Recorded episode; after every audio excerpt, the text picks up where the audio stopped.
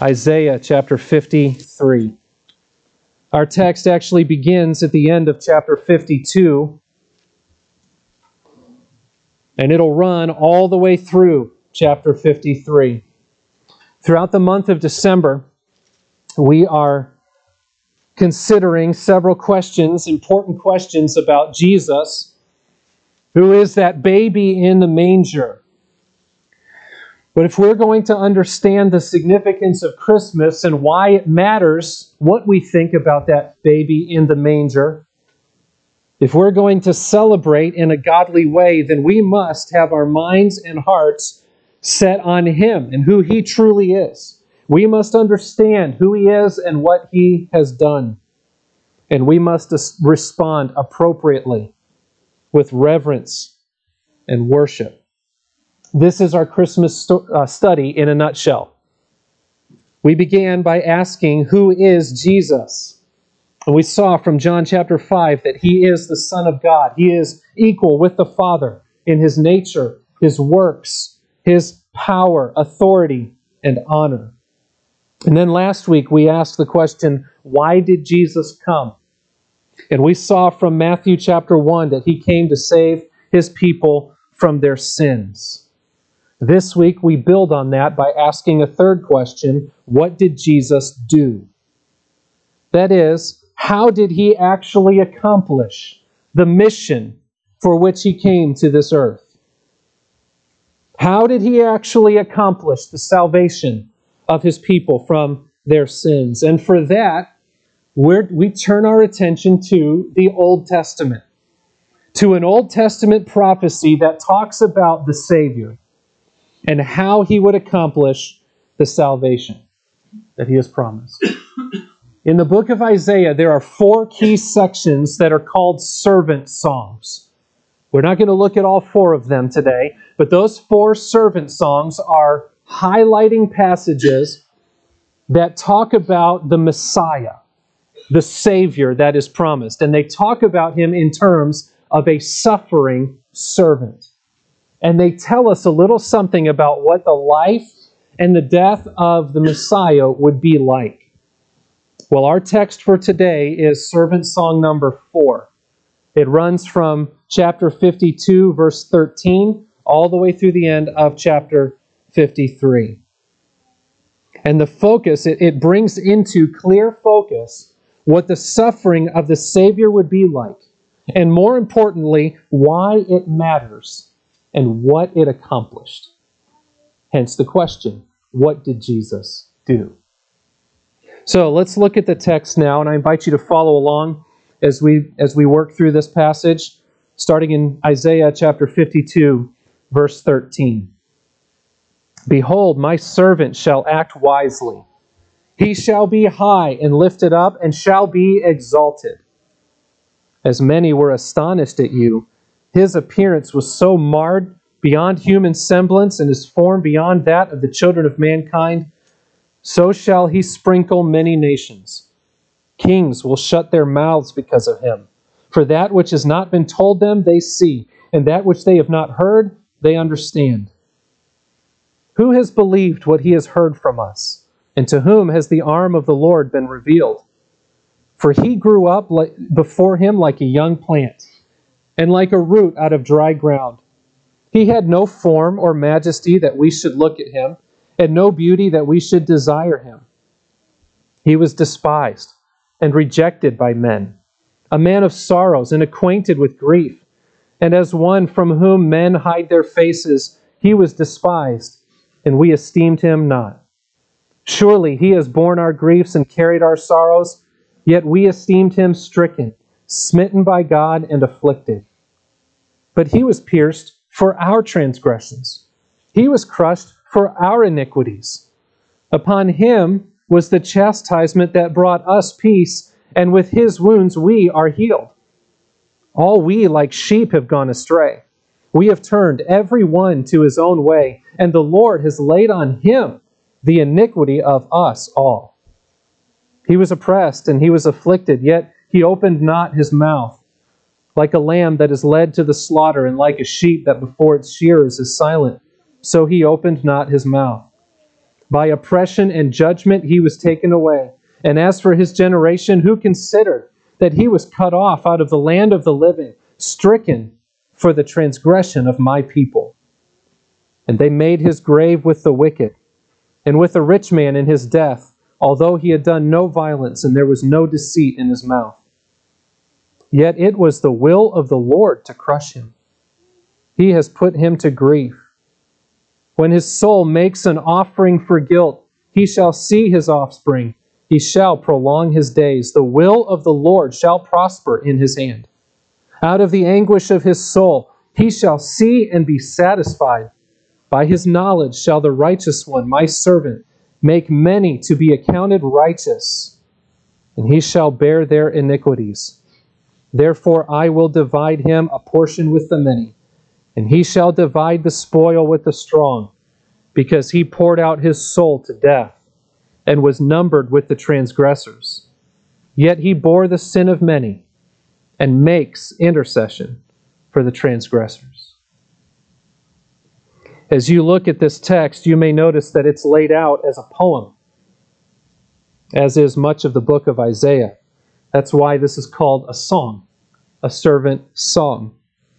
And as we are used to with the hymns that we sing, this song is divided up into stanzas, five of them. If you look at how the text is laid out on the page, you can probably pick it out. It is separated, they, the text is, is divided out into five groups of three verses each. These are the stanzas of the song, and that's how we're going to move through this text. As the text progresses, it builds on this picture of who Jesus is and what he did, especially on the cross, and what it means for us. The focus of this text is on the triumph of the Lord Jesus Christ, who is the Savior, who suffered and died to save his people from their sins.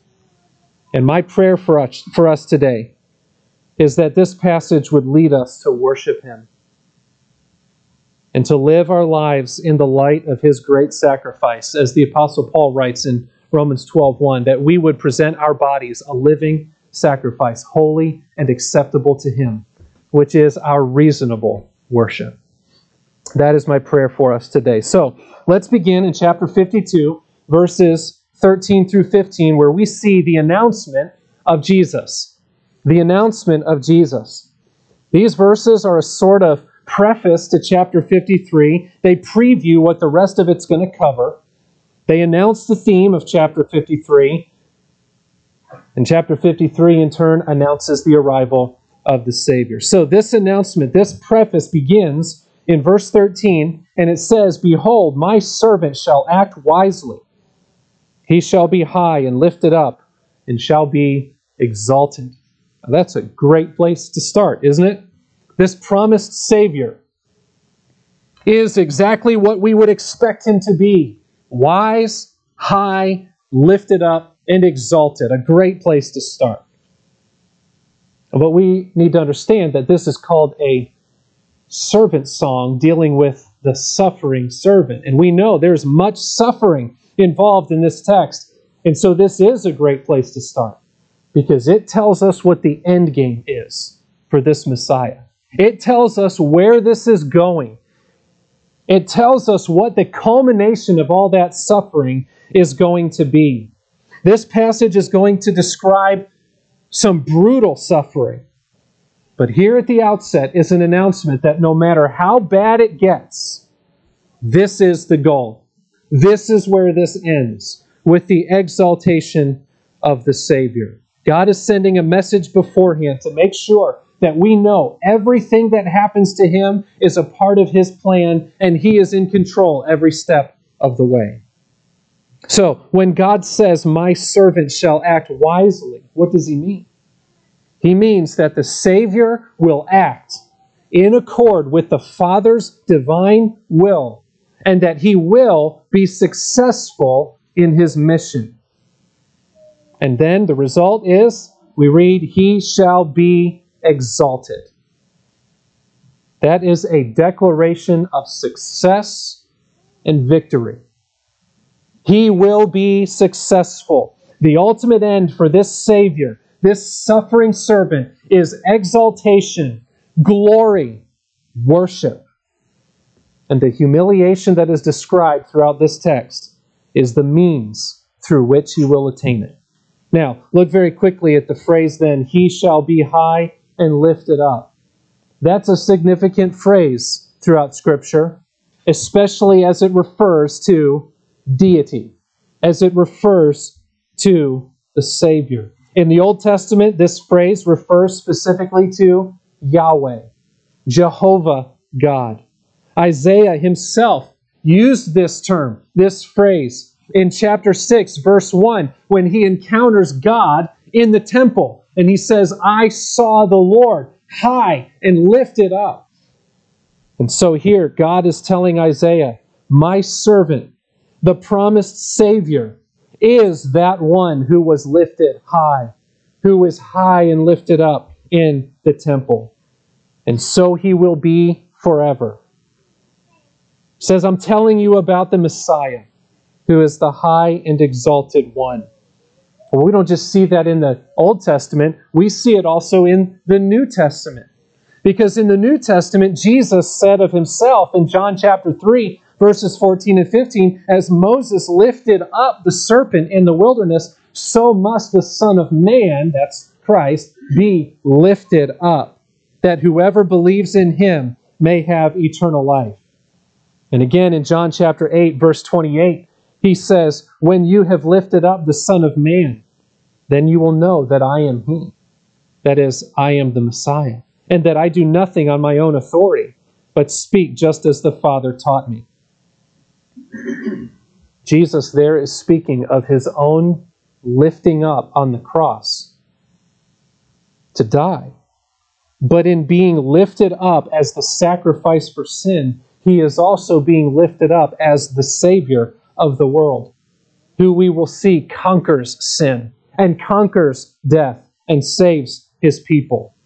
And ultimately, we see this lifting up in Philippians chapter 2, verses 6 through 11, where Jesus is presented as the one who, though he was in the form of God, did not count equality with God a thing to be grasped, but emptied himself by taking the form of a servant, being born in the likeness of men, and being found in human form, he humbled himself by becoming obedient to the point of death, even death on a cross. There's the humiliation. But then look at this. Therefore, God has highly exalted him and bestowed on him the name that is above every name, so that at the name of Jesus every knee should bow in heaven and on earth and under the earth. But before we get to that exaltation, before we see the exalted Savior, the divine servant of God must suffer. So verse 14 says, As many were astonished at you, his appearance was so marred beyond human semblance, and his form beyond that of the children of mankind. Boy, what a contrast to verse 13, right? Verse 13 is all about being high and lifted up and exalted, and now we read of his appearance being marred even beyond human recognition. This is how the servant would serve. This is what the Messiah's ministry would be like. And indeed, as we look at the ministry of Christ, particularly as he went to the cross, we see that he was marred so badly that he hardly appeared human. And many were astonished at him, just as we read here. That has the idea of a stumbling block. Their jaws hit the floor. They couldn't believe what they were seeing, and it became a stumbling block to their faith. People will look at his humiliation and they will say, What kind of Savior is this? How could he be a Savior? Beaten beyond recognition and hung on a cross? What kind of God is this? Or, as we read in the New Testament, as he hung on the cross, he saved others, he cannot save himself. He is the King of Israel. Let him come down now from the cross and we will believe him. He trusts in God. Let God deliver him. So this exalted Savior will face great humiliation. But then verse 15 tells us what the result will be. So shall he sprinkle many nations. Kings shall shut their mouths because of him. For that which has not been told them they see, and that which they have not heard they understand. That word so has the beginning, has the idea of thus, or in this way by way of his humiliation, his suffering, and his death, he will do this. What will he do? He will sprinkle many nations. What does that mean? Well, that's a word picture. Building on the idea of shedding his blood. And it has the idea of purifying and blessing and saving the nations. When it says kings shall shut their mouths because of him, it means that even the most glorious men on earth will stand in awe of his glory. Men like to pursue glory, don't they? Men like to pursue glory through triumph on the athletic fields. Men like to pursue glory by rising to power in government. Men like to pursue glory by acquiring all sorts of wealth to them. Think about the most glorious athlete you can think of.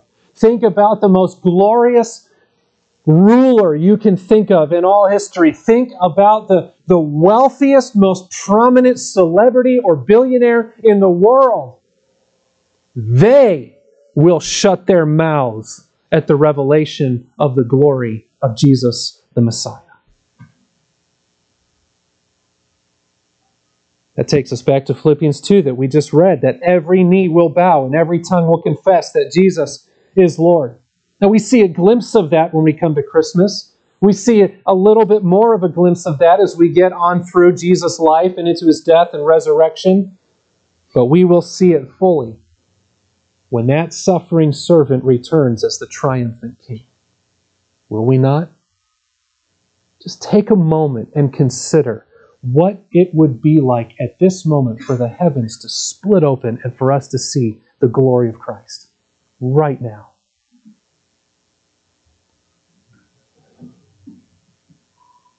That's in the future. But there is a positive response, even right now, to the work of this servant, to what Christ the Savior did on the cross. We read, we continue reading, that which has not been told them they see, and that which they have not heard they understand that has the idea of opening the eyes of the lost. In other words, while many will look on Jesus with scorn and rejection, as they did his whole life and on the cross as he hung there, some will see him for who he truly is. They will believe in him as Savior. This is a prophecy of the success of Jesus' mission, the success of the salvation that he brings. He will save his people from their sins. Well, all of that then lays the groundwork for chapter 53. The promised Savior will come to earth. He will be humiliated. He will suffer. He will die. He will rise again and be exalted by God the Father. But why? Why do we care? Well, chapter 53 explains that. So, Let's move on into chapter 53 then and see, secondly, the rejection of Jesus. Verses 1 through 3. Verse 1 says, Who has believed what he has heard from us? The us there is the prophets. Who has believed what the prophets have declared? Simply put, not very many. That was Israel's history. That's been history ever since God began revealing himself through the, the written word. This is mankind. We, we reveal, we, we receive the revelation and we don't believe it. We don't pay it any attention. Who has believed? And to whom has the arm of the Lord been revealed? Well, that's where the prophet brings Israel specifically into the picture, I guess. The Lord revealed himself to Israel first. How did he reveal himself to Israel? Through the scriptures, through the prophets, but specifically more to the point, how did God reveal himself to mankind through the incarnation of Jesus Christ, through the birth and life of Jesus, the Son of God. We read of him in John chapter 1 in these terms, verses 10 and 11. He was in the world, and the world was made through him, yet the world did not know him. He came to his own, and his own people did not receive him. That was Israel when Jesus walked the earth. By and large, they rejected him, as so many others do today. Having received the written revelation of God, with everything in it that we need to know in order to know God and believe in Him, many still do not believe. Why? What are the reasons for this unbelief? Why was he rejected? We see some of these reasons in verse 2. For he grew up before him like a young plant, and like a root out of dry ground. He had no form or majesty that we should look at him, and no beauty that we should desire him. Why they reject him? Simply put, they reject him because in men's eyes he is unimpressive, unattractive. The young plant and the root out of dry ground, those are word pictures that, that have the idea of weakness and humility and frailty. We don't want that in a leader, right? We don't want that in a king. And speaking of a person, it has the idea of insignificance and unworthiness. And on top of that, the idea here of no form or majesty and no beauty, it has the idea of he didn't look like a king to them. He didn't meet their image, their imagination. He looked just like a regular person. No mighty steed, no pageantry, no harem, no minions, nothing that made him look like royalty. Now look at the Gospels and see how people responded to Jesus when he presented himself as the Savior. Who? The carpenter's son? Can anything good come out of Nazareth? The suggested immorality of his mother because of the virgin birth? This, the humility of Christ as he walked through his life? His silence before Pilate? His brutal execution? His appearance was not what they expected, and it was not what they demanded in a king or a savior. So their estimation of him was this not much of a savior, is he? Not much of a king. He must be an impostor. He must be a fraud. And what's the result of this rejection? Look at verse 3. He was despised rejected by men, a man of sorrows and acquainted with grief. And as one from whom men hide their faces, he was despised, and we esteemed him not. Despised, rejected by men. He was looked on as a pitiful man, unworthy of consideration. He was associated with sorrows and grief, not with confidence and strength. They esteemed or they valued much above him. As so often many people do today. Well, that's the world into which Jesus is born. That is the world in which we live today. Nobody wants that humble Savior, right? Why do people reject Christ today? For the same reasons.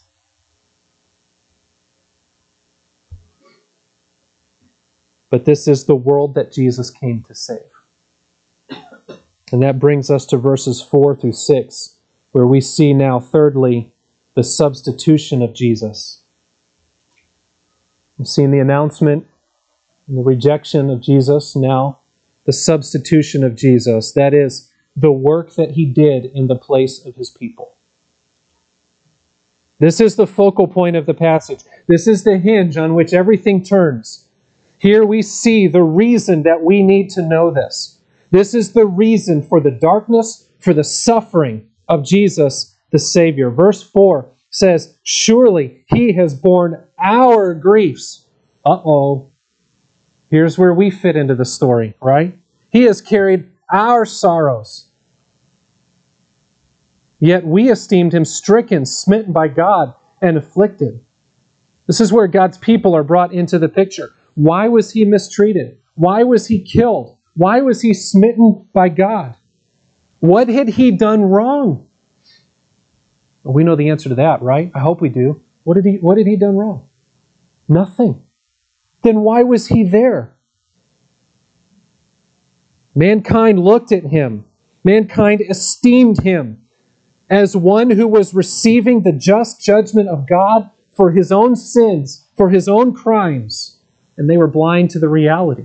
And here we see the reality. It wasn't his own sins that he was punished for. He wasn't executed for his own transgressions. It was for yours. It was for mine. The focus is on our sin and how serious it was that the Son of God had to die for it.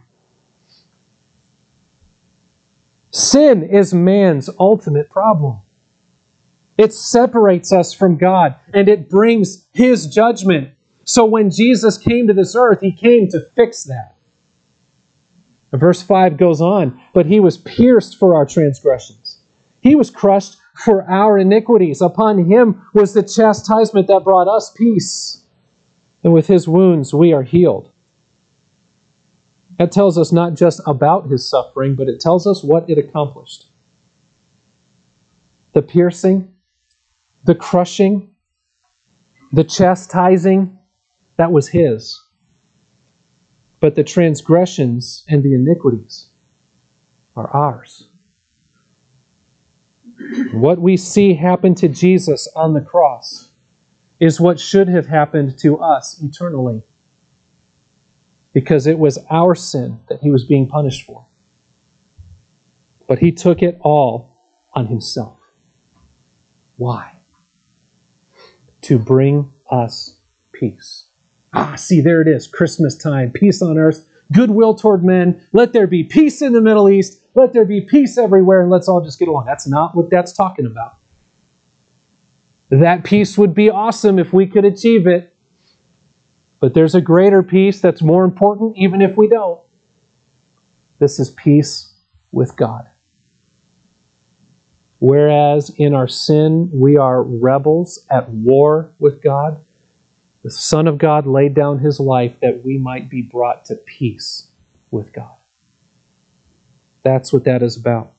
And so that we might be healed, that we might be rescued from our sin and its punishment, that we might, yes, not just be forgiven, but be brought into the family of God as his own righteous child. Jesus bore on himself the wrath of God on sin so that we might be saved. Now look at verse 6. All we like sheep have gone astray. well, all that doesn't. It's not everybody, right? There are some exceptions, right? I've done a pretty good job, haven't I? We have turned every one to his own way. The Lord has laid on him the iniquity of us all. We were the ones who had gone astray from him. But Christ stood in our place and was punished for our sin so that we could be saved. That's what the Apostle Paul's talking about in 2 Corinthians uh, chapter 5, verse 21. When he says, For our sake he, the Father, made him, that is Christ, to be sin, who knew no sin, so that in him, that is in Christ, we might become the righteousness of God. What do we see in that verse? We see the doctrine of substitution we see the doctrine of imputation. What does that mean? He stood in our place. He paid for our sin. Our sin was placed on him so that his righteousness might be placed on us.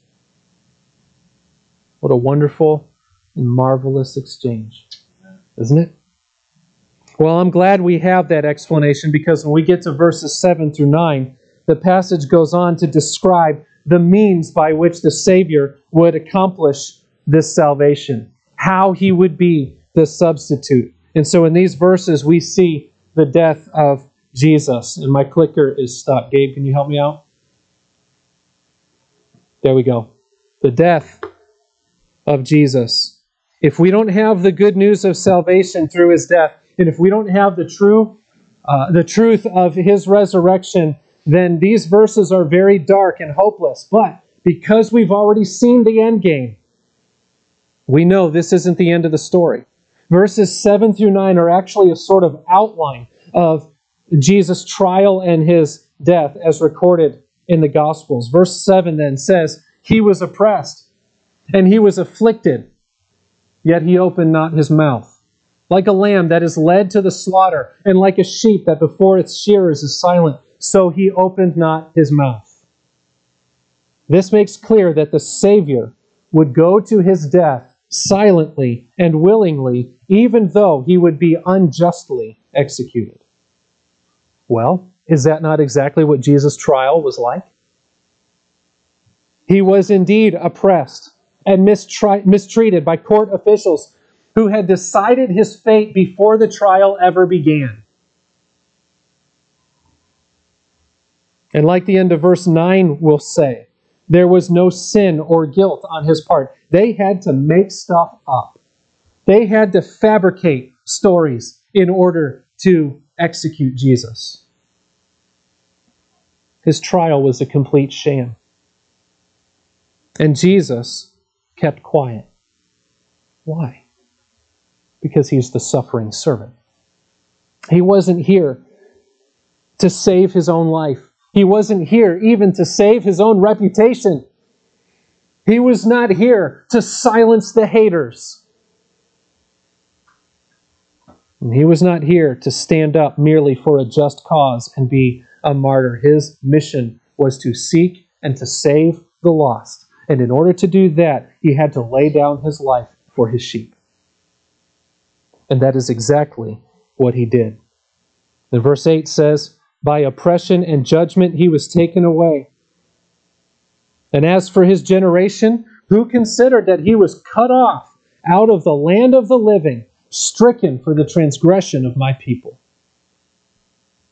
In other words, by this sham of a trial, he was judged and carried away to death. But notice that last phrase for the transgression of my people. It's another reminder of why he did all this. As the angel said in Matthew 1, verse 21, that we saw before, to save his people from their sins. Now look at verse 9. And they made his grave with the wicked and with a rich man in his death, although he had done no violence and there was no deceit in his mouth. I want to know how reliable, how trustworthy, how detailed the prophecies of Jesus are? This tells us how he'll be buried. And it breaks convention. You can't predict this stuff on your own. When Jesus was crucified on the cross as a common criminal, the intention is to take his dead body and throw it in a mass grave in a pit somewhere outside the city. That is what we would have expected to happen. And yet, 700 plus years before this happens, there's a prophecy that his grave will be made not just with the wicked, but with a rich man. It shows here that even the wicked who are set on putting Christ to death can only do so much. They can only act within God's will. And this grave with the rich man is fulfilled in the decision of Joseph of Arimathea to use his own tomb that he had purchased with his own money as a burial place for Jesus' body. So here it is the death of the Lord Jesus Christ, scorned by the world, scorned by those who do not believe. He bore the wrath of God on himself to graciously and glorious, gloriously save his own people from their sins. The apostle Peter makes much of this in 1 Peter chapter 2 when he says he himself bore our sins in his body on the tree that we might die to sin and live to righteousness. By his wounds you have been healed. That sounds familiar, doesn't it? For you were straying like sheep, but have now returned to the shepherd and overseer of your souls. That brings us to verses 10 through 12, where we see finally the reward of Jesus. And that reward is twofold it's the reward that is for him, and it is the reward that is from him. There is a reward for Jesus here, and then there is a reward for his people. As we saw at the very beginning, all this suffering and humiliation was not the end of the story. It was leading to a, a certain end, a glorious end. These verses show us what that glorious end is. That the Savior is alive, and it's not just that he's alive, it's that he was successful in his mission. So as verse 10 begins, yet it was the will of the Lord to crush him. You know what that phrase means?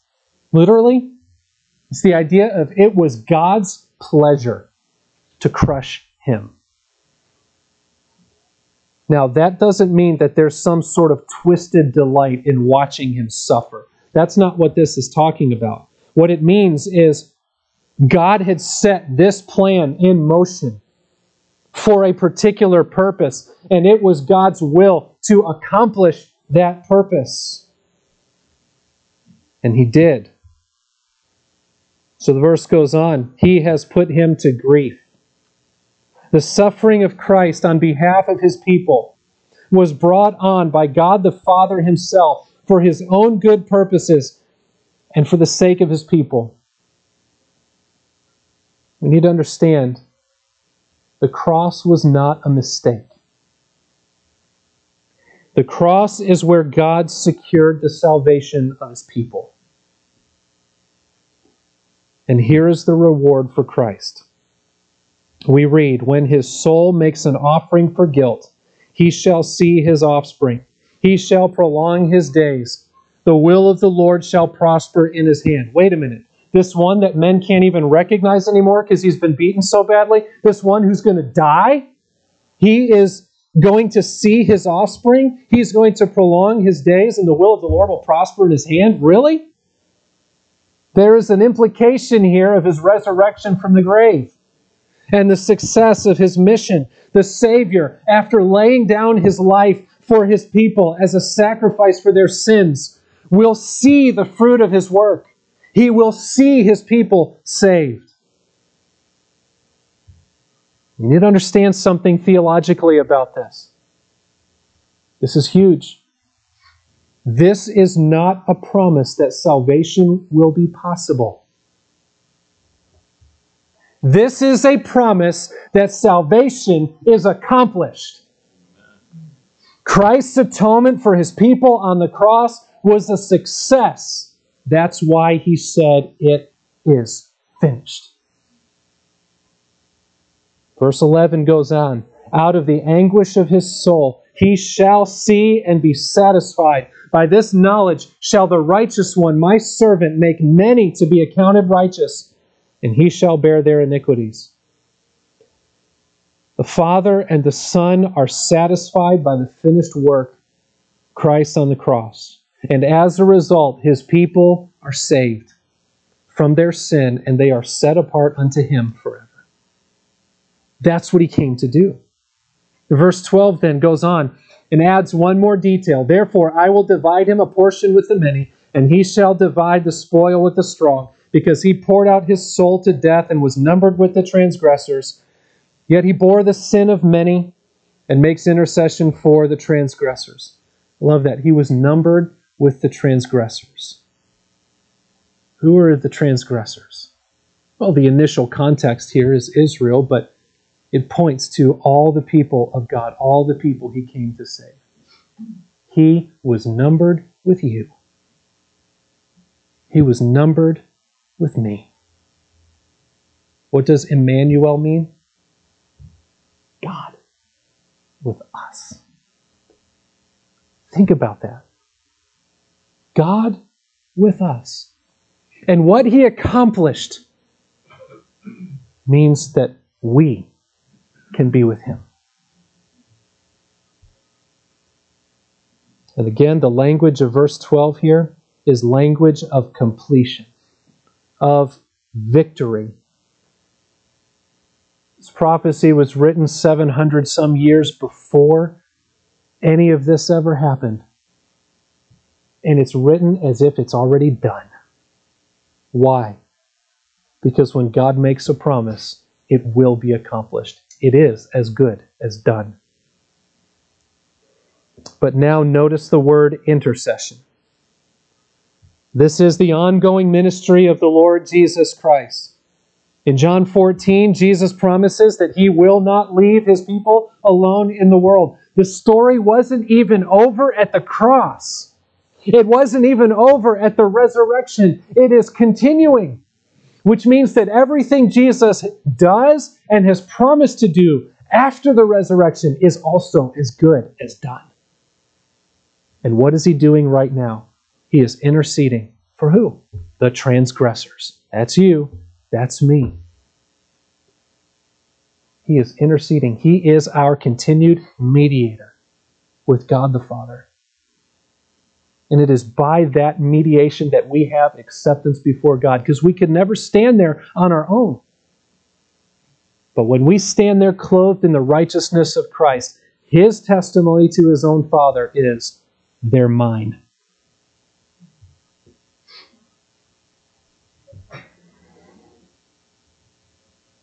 And so he doesn't just secure our salvation at some moment in the past. He indeed brings us into an eternity, a relationship with himself,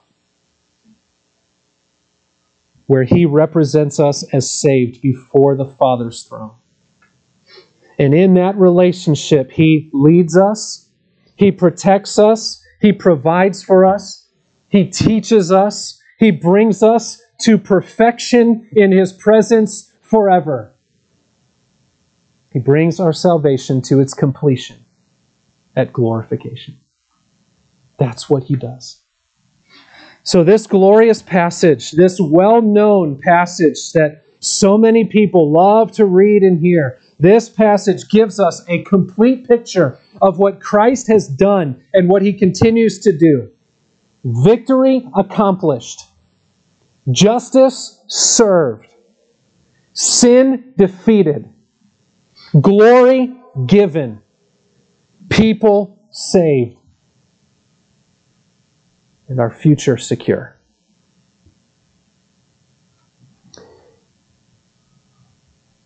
This passage gives us a realistic picture of men. Have you noticed? It keeps calling men the transgressors. That's not a flattering term. I don't recommend that you greet your family on Christmas Day with that. Merry Christmas, transgressors. But it is a realistic picture of who we are, isn't it? It's a reminder of our desperate need for a Savior, why all of this matters. So it is by this passage that we learn who we are, that we are by nature alienated from God, that we are hopeless in our sin, we're hopeless to see it for what it is, and we are certainly hopeless to do anything about it. But we also see that there is a substitute given by God who died in our place, who secured salvation for all who believe in him. And then there is a picture of an ongoing ministry in the lives of his people where he leads them all the way to their eternal home. Now, if you're among us this morning and you are not a Christian, if you have never looked to Christ as your Savior from your sin and repented and come to Him in faith, are you beginning to recognize your sinful condition yet? If you are not a follower of Christ, then the promises and the glory of this text do not belong to you. It only belongs to those who by faith repent of their sin and confess Jesus as Savior and Lord.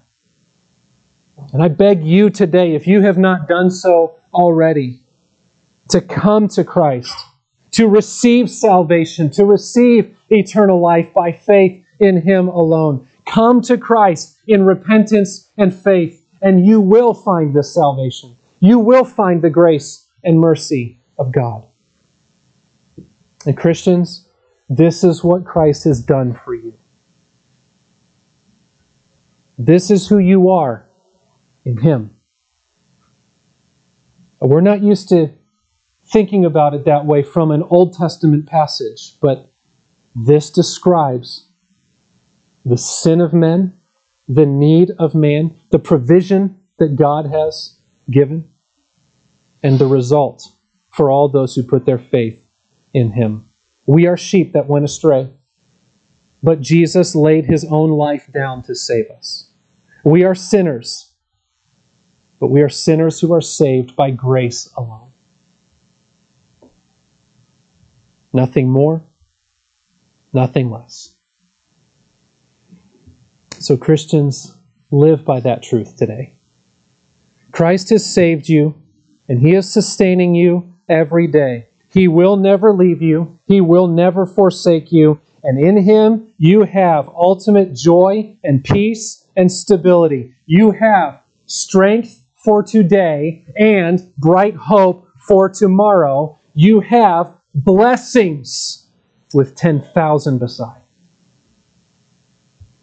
So let come what may. Is 2021 going to be better than 2020?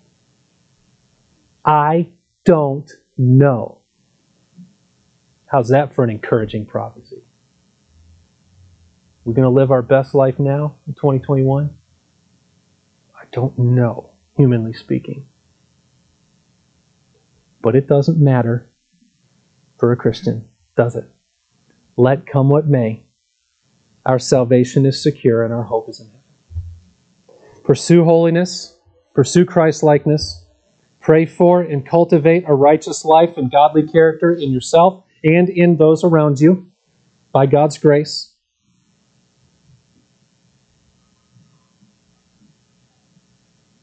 Be who you are in light of what Scripture teaches.